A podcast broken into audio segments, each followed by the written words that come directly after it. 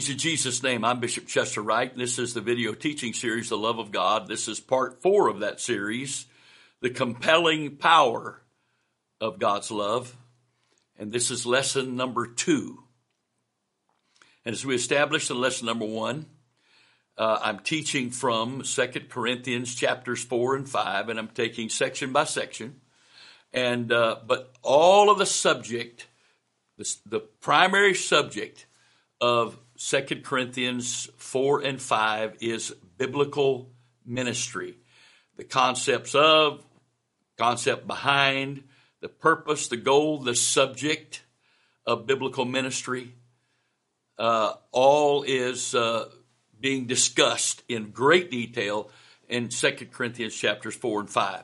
So in lesson number two, the title of this lesson is We Are the Instruments of God's Love earthen vessels. The instruments of God's love, earthen vessels. Jesus' name.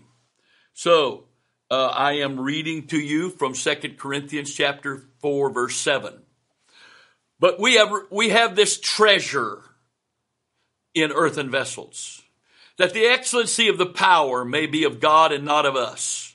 We are troubled on every side, yet not distressed. We are perplexed, but not in despair. We are persecuted but not forsaken, cast down but not destroyed, always bearing about in the body the dying of the Lord Jesus, that the life also of Jesus might be made manifest in our body. For we which live are always delivered unto the death of, for Jesus' sake, that the life also of Jesus might be made manifest in our mortal flesh. So then death worketh in us, but life in you. The Amplified reads this way.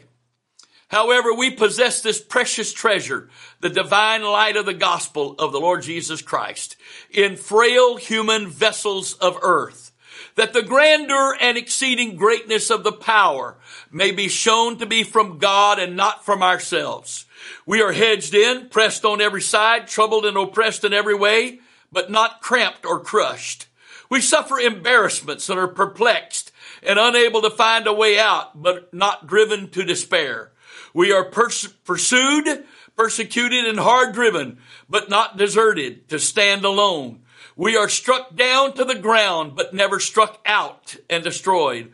Always carrying about in the body the liability and exposure to the same, putting to the death that the Lord Jesus suffered, so that the resurrection resurrection life of Jesus also may be shown forth by and in our bodies.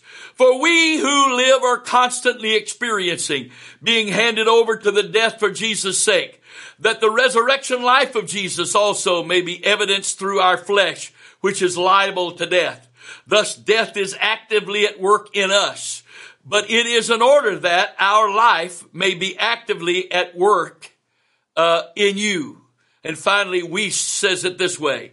But we have this treasure, the reflection of the light of the knowledge of the glory of God in the face of Jesus Christ in the earthenware containers, in earthenware containers, in order that the super excellence of the power might be from God as a source and not from us.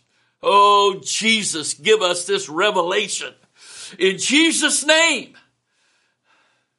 We are hard pressed on, from every side but we are not hemmed in.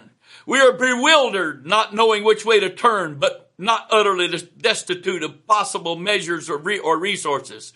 We are persecuted, but not left in the lurch, not abandoned, not let down. We are being knocked down, but not destroyed, always bearing about in our body the dying of the Lord Jesus, in order that the life of Jesus might be clearly and openly shown in our body. For as for us, we who are living are perpetually being delivered over to the death for Jesus' sake, in order that the life of Jesus might be clearly and openly shown in our mortal bodies, so that death is operative in us and the life is operative in you.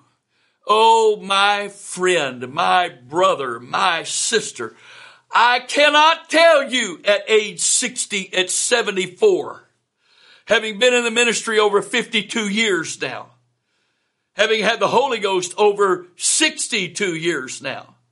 I cannot tell you how many years of frustration I spent not understanding what God was trying to say in these verses.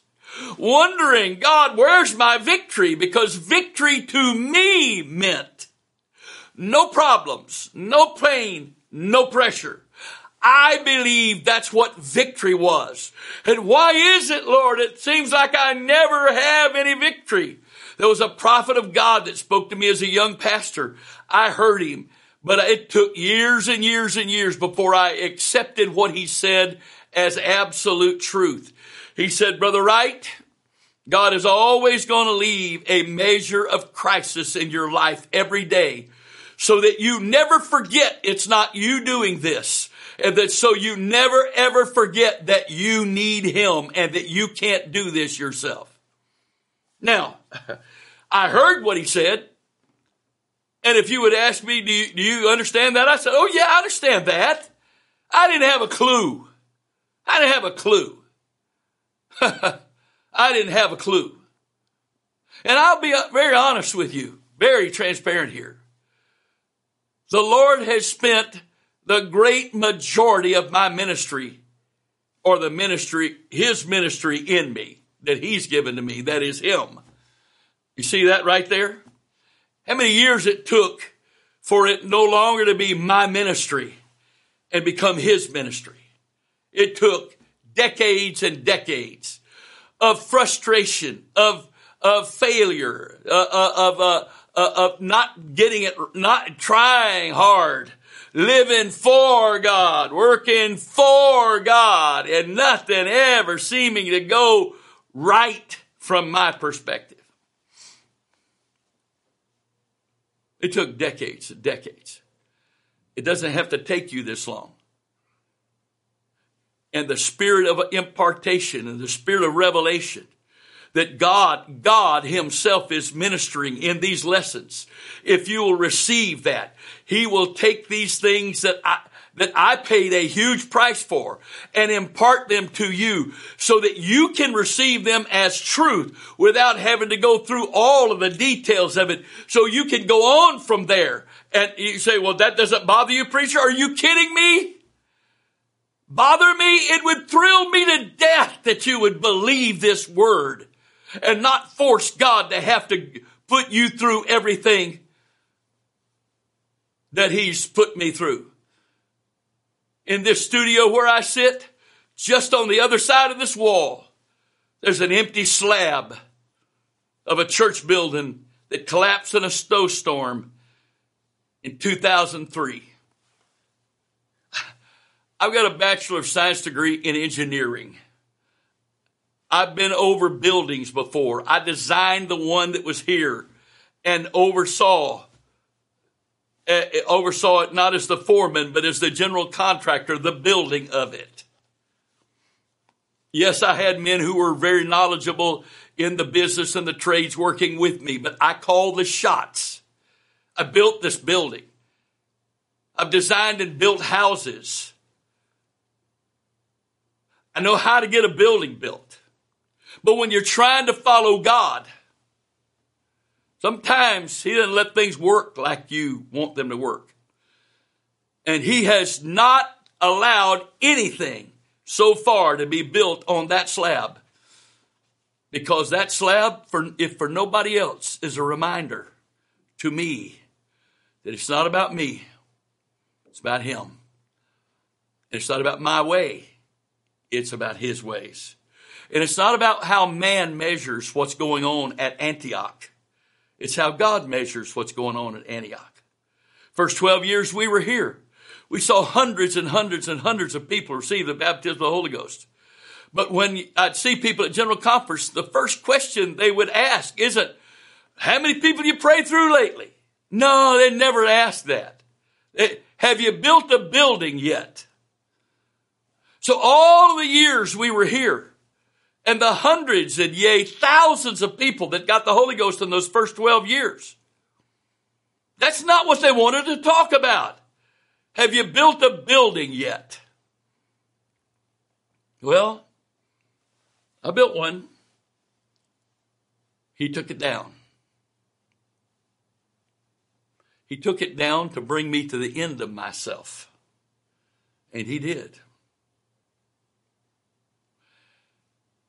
This principle in these verses is so critical because I've said many times it's one thing to be saved, it's another thing to be mightily used of God.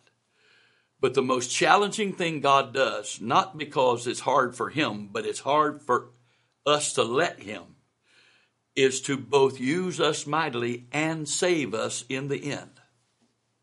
Look at the tests He put every apostle through after years of ministry, just to guarantee that their motive and attitude and spirit was right with Him before they died. All but one of them died a violent death. All but one of them was martyred. And if history is to be believed at all, they tried to boil John the Apostle to death at Rome in a pot of oil, boiling oil, and he had a he was a problem to him. He just wouldn't die. And I'm assuming, like the three Hebrew children, he wasn't even burned. Wasn't even burned. So they had to banish him to a rocky island just to try to get rid of him, get, it, get rid of him because they couldn't kill him. Well, that's a pretty traumatic way to bring you to the end. Or to take someone who was so mightily used of God, who seems to have been singled out for special feelings for, uh, from Jesus himself, not natural feelings, but spiritual feelings. So much so that Jesus trusted John with his own mother and his death. He trusted John to care for his mother in his place, replacing him as the eldest son to Jesus' mother. That's quite a statement there. This right here, these verses, and with all the other ones on the on this subject, these verses right here determines the salvation of people in the ministry. I'm talking specifically now about those who have the giftings to lead the body of Christ, who've been charged with that responsibility. Those that get it, make it to heaven. Those that don't, end up shipwrecked, whether everybody knows it or not. Whether everybody knows it or not. I've said many times, Saul is the one that saw Jesus on the road to Damascus, not Paul. Saul did. And Saul actually was an apostle. And God used Saul to do mighty things. But somewhere along the, the, the road of his life and ministry, Saul was brought to the end of himself by the Lord Jesus Christ. And that end he was brought to was so dramatic that it completely changed the dimension and the focus of the rest of Paul's life and ministry. In fact, he was given a new name, which the name Paul means small or end. God changed his name to, commem- to commemorate to him and to us what God did in his life. And Paul is talking about himself here. But he's also using his own life as the Holy Ghost is using the life of Paul and the ministry of Paul as teaching to us. We have this treasure in earthen vessels. We have this God specifically called humans not angels. Why? Because angels are made of the substance of God, they are spirit beings. But we have this earthen vessel, this flesh. It's called an earthen vessel because it's made out of the dust of the earth. The original two were made out of the dust of the earth. And in substance, it's still the same substance as the first two bodies in the garden were made out of. They were made out of the dust of the earth. And so much so, the Lord says, that in death, as our bodies decompose, our flesh is, goes back to ashes, goes back to dust from whence it came. Yeah, just earthen vessels. And that dust, when moistened, is made into clay, and clay forms is what a potter uses to form vessels for whatever purpose he's creating that specific vessel for, to be used for. And so the, uh, the Apostle Paul tells us the work of the fingers of the potter. Because if it like if it, there's times it feels like your life is spinning out of control and you're feeling pressure from all kind of different areas, the potter's working on your life today. He's got you spinning on his wheel and his fingers are putting points of pressure on you to mold you and shape you into what he's called you to do. And listen to what listen to what Paul says that those pressure points from the fingers of God are like.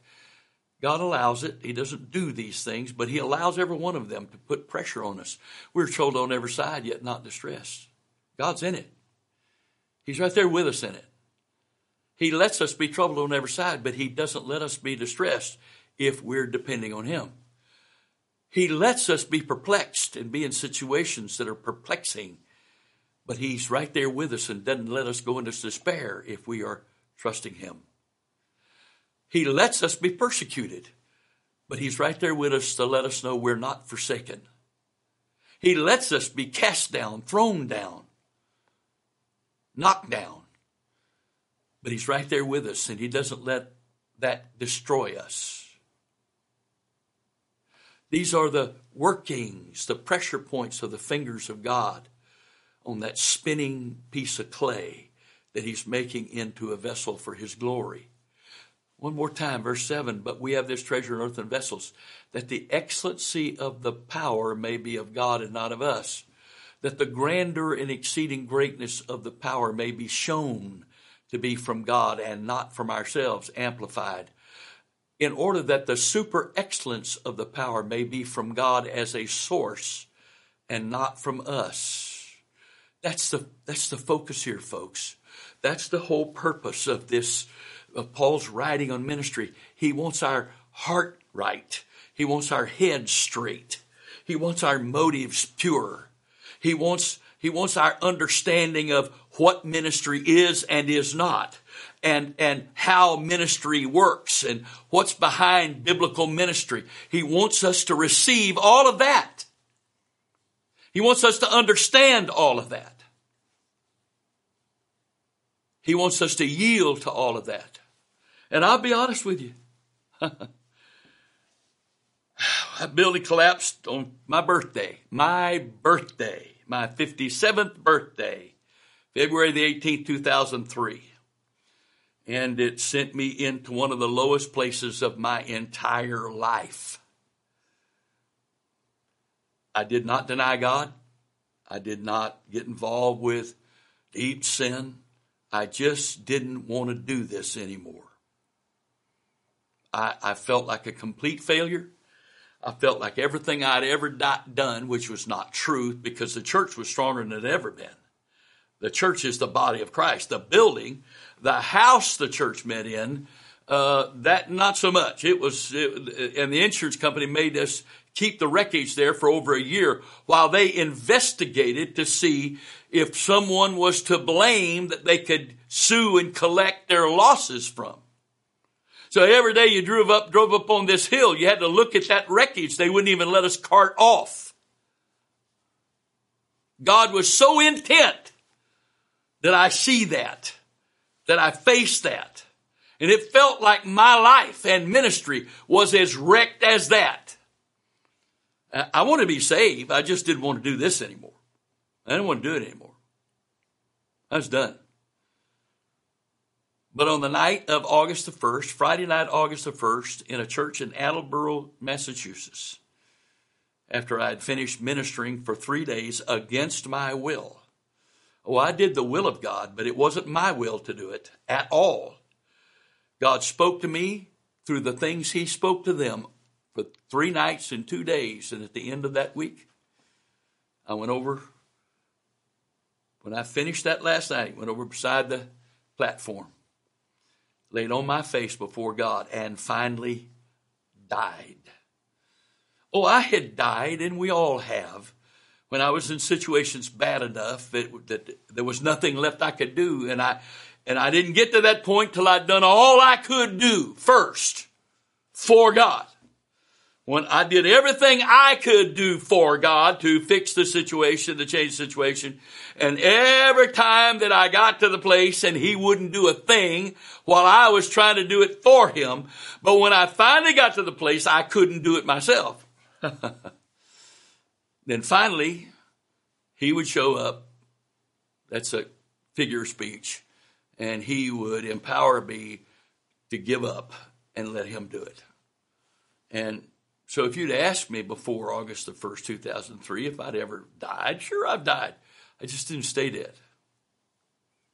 As soon as things got better, consciously or subconsciously, I began to take control back. I wanted to do the will of God. I wanted to do the work of God. I just wanted to also uh, do it for Him and I wanted to have some control in it. Well, I didn't understand all of that. It was way too deep in my motives for me to really get that most of the time. But that's really what I was doing. That's what I was doing. He brought me to the end of myself. My life has never been the same since about 10 o'clock Eastern Daylight Time, PM, 10 p.m. Eastern Day, Eastern Daylight Time, August the 1st, 2003. I laid it all down and have never taken it back up. Now I die daily, and what that simply means is by the grace of God at the beginning of every day, I, I let Him empower me to make sure that I'm not taking any control back. I'm casting it, I'm giving it up, I'm trusting Him because I want to stay dead. Why? Because verse 10 says, always bearing about in the body the dying of the Lord Jesus, that the life also of Jesus might be made manifest in our body. That's the, that's the reason. For we which live are always delivered unto death, always delivered unto death for Jesus' sake. Why? That the life also of Jesus might be made manifest in our mortal flesh. So then death worketh in us, but life in you. If you or I ignore this principle, stated three different times, same principle, verse 10, verse 11, verse 12 all three of them are saying the exact same thing, just three slightly different ways. By the mouth of two or three witnesses, let every word be established. We're trying to live. He wants us to die. We're trying to preserve our lives. He's wanting us to give our lives up to Him.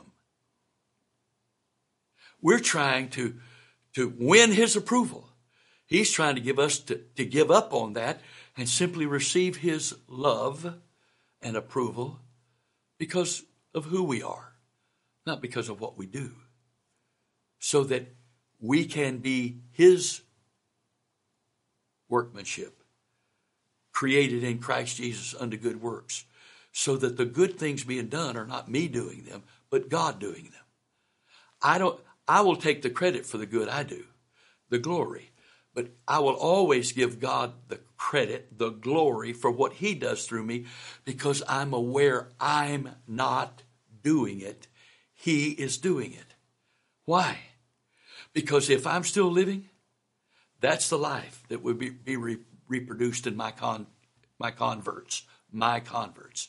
I will be imparting my life to them. They will pattern their life after me and my life.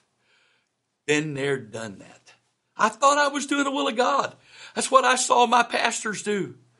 And I had seven of them because my dad was in the Navy. By the time I was, I graduated high school, I'd had seven pastors. I watched that. That's what they did. They lived the life and then tried to get people to live the life they were living. That's not it at all. I'm supposed to be dead to my life so that the life of Christ can live through me, so that the life that people receive is not my life, it's His life. Because if they receive my life, they have to work to copy my life. If they receive His life, His life will empower them because He will be the one living His life through them. And that's why Paul says, so then death worketh in us, but life in you. For we which live, I'm going backwards now, for we which live are always delivered unto death for Jesus' sake, that the life also of Jesus might be made manifest in our mortal flesh. Why? Going back one more verse, always bearing about the, in the body the dying of the Lord Jesus, that the life also of Jesus might be made manifest in and through our bodies. This is the goal. This is the plan. This is the purpose. This is, this is biblical ministry. This is biblical ministry. Every church growth seminar, every church planting, church growth book that does not start with this principle. John 12, 24. Except the corn of wheat fall into the ground and die, it abides alone. But if it dies, it brings forth much fruit. That, those words of Jesus are the exact summary of what Paul said in six verses right here. That's it. Except a grain of wheat fall on the ground and die, it abides alone. But if it dies, it brings forth much fruit. The compelling power of the love of God is He loved me. I didn't deserve it. And His love compels me, compels me to give myself to him 100% so that I am I am I give up myself I come to the end of me so that he can live through me so that he can live through me and going back to verse 7 we have this treasure in earthen vessels why that the excellency of the power may be of God and not of us. That's what Paul said. He said in 1 Corinthians chapter 2, I've determined not to know anything among you save Jesus Christ and Him crucified. I was with you in weakness and in fear and in much trembling. I came to you not with enticing words of man's wisdom but in demonstration of the Spirit and power, that your faith would not stand in the wisdom of men, but in the power of God. How many good people out there are following good ministers of God, male or female? And yet, the minister of God through his body is living for God, working for God. And the minister and the people are following that person and mimicking their lifestyle. Yes, Paul did say, Follow me as I follow Christ. But when you know all these things that Paul said, you know that he was not saying, Mimic me, follow me. He was saying, Follow the Christ who lives in me and works through me because I have been crucified. Galatians 2 and verse 20. I am crucified with Christ. Nevertheless, I live. Yet not I, but Christ liveth in me. And the life that I now live in the flesh, I live by the faith of the Son of God who loved me and gave himself for me. That's what this is about, my friend. Everything God allows in my life is intended to bring me to the end of myself so that I will finally, by the grace of God, give up my will completely to God.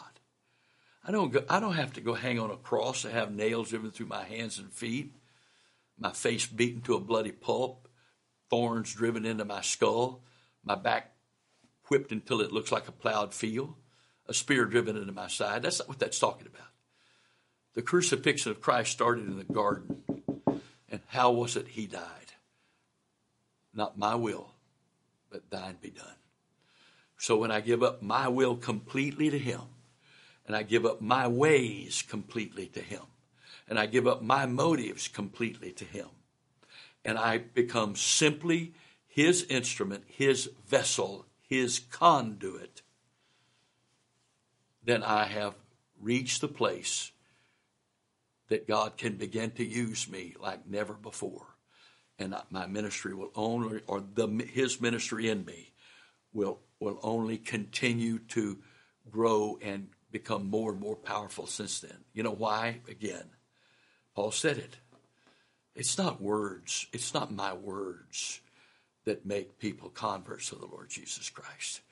I preach the gospel knowing only Christ and Him crucified. And then God demonstrates His power and confirms that word, and people's faith then stand in the power of God and not in the wisdom of men and not in and in God's person and not in human personality. I don't know that it's wrong to show your appreciation to a minister uh, who has preached a message that blessed you. It's okay to say, Thank you for yielding to God. Thank you for being used of God. The Lord help me today. But when we go beyond that and we begin to heap praise on the vessel, this earthen vessel, rather than praising the one who used that simple vessel through his excellent power, we have crossed a line that God is not okay with. And every true man and woman of God, they don't take those things in here. I, I was preaching for a friend of mine, and the Lord, the Lord really did some things, and He said some amazing things, and uh, I can say that because it wasn't me doing it. I'm bragging on the God that did it. And it was after service, and the man looked at me and said, "I, I don't know if I know anybody in the whole world with more revelation than you have." And I just looked at him. I never said a word. He looked at me funny. And Finally, a few uh, minutes later, he said, "You don't believe what I said, do you?" And I looked at him and I said, I believe you believe that, but I can't afford to. I can't afford to believe that. I can't. So I've learned just to say thank you or I appreciate it. Because the Lord and I have a deal. When I say thank you to them, I'm thanking Him.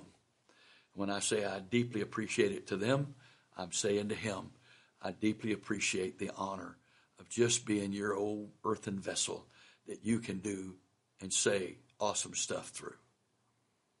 In Jesus' name.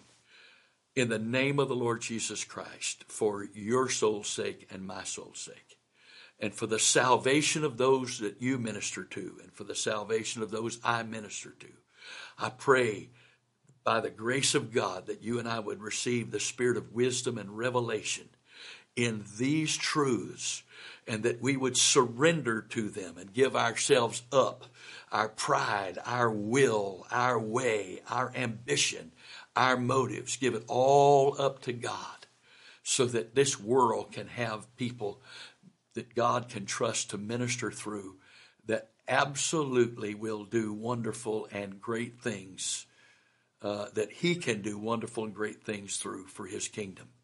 So that we, while we die daily, he lives through us daily, and that they receive life. In the name of the Lord Jesus Christ, amen.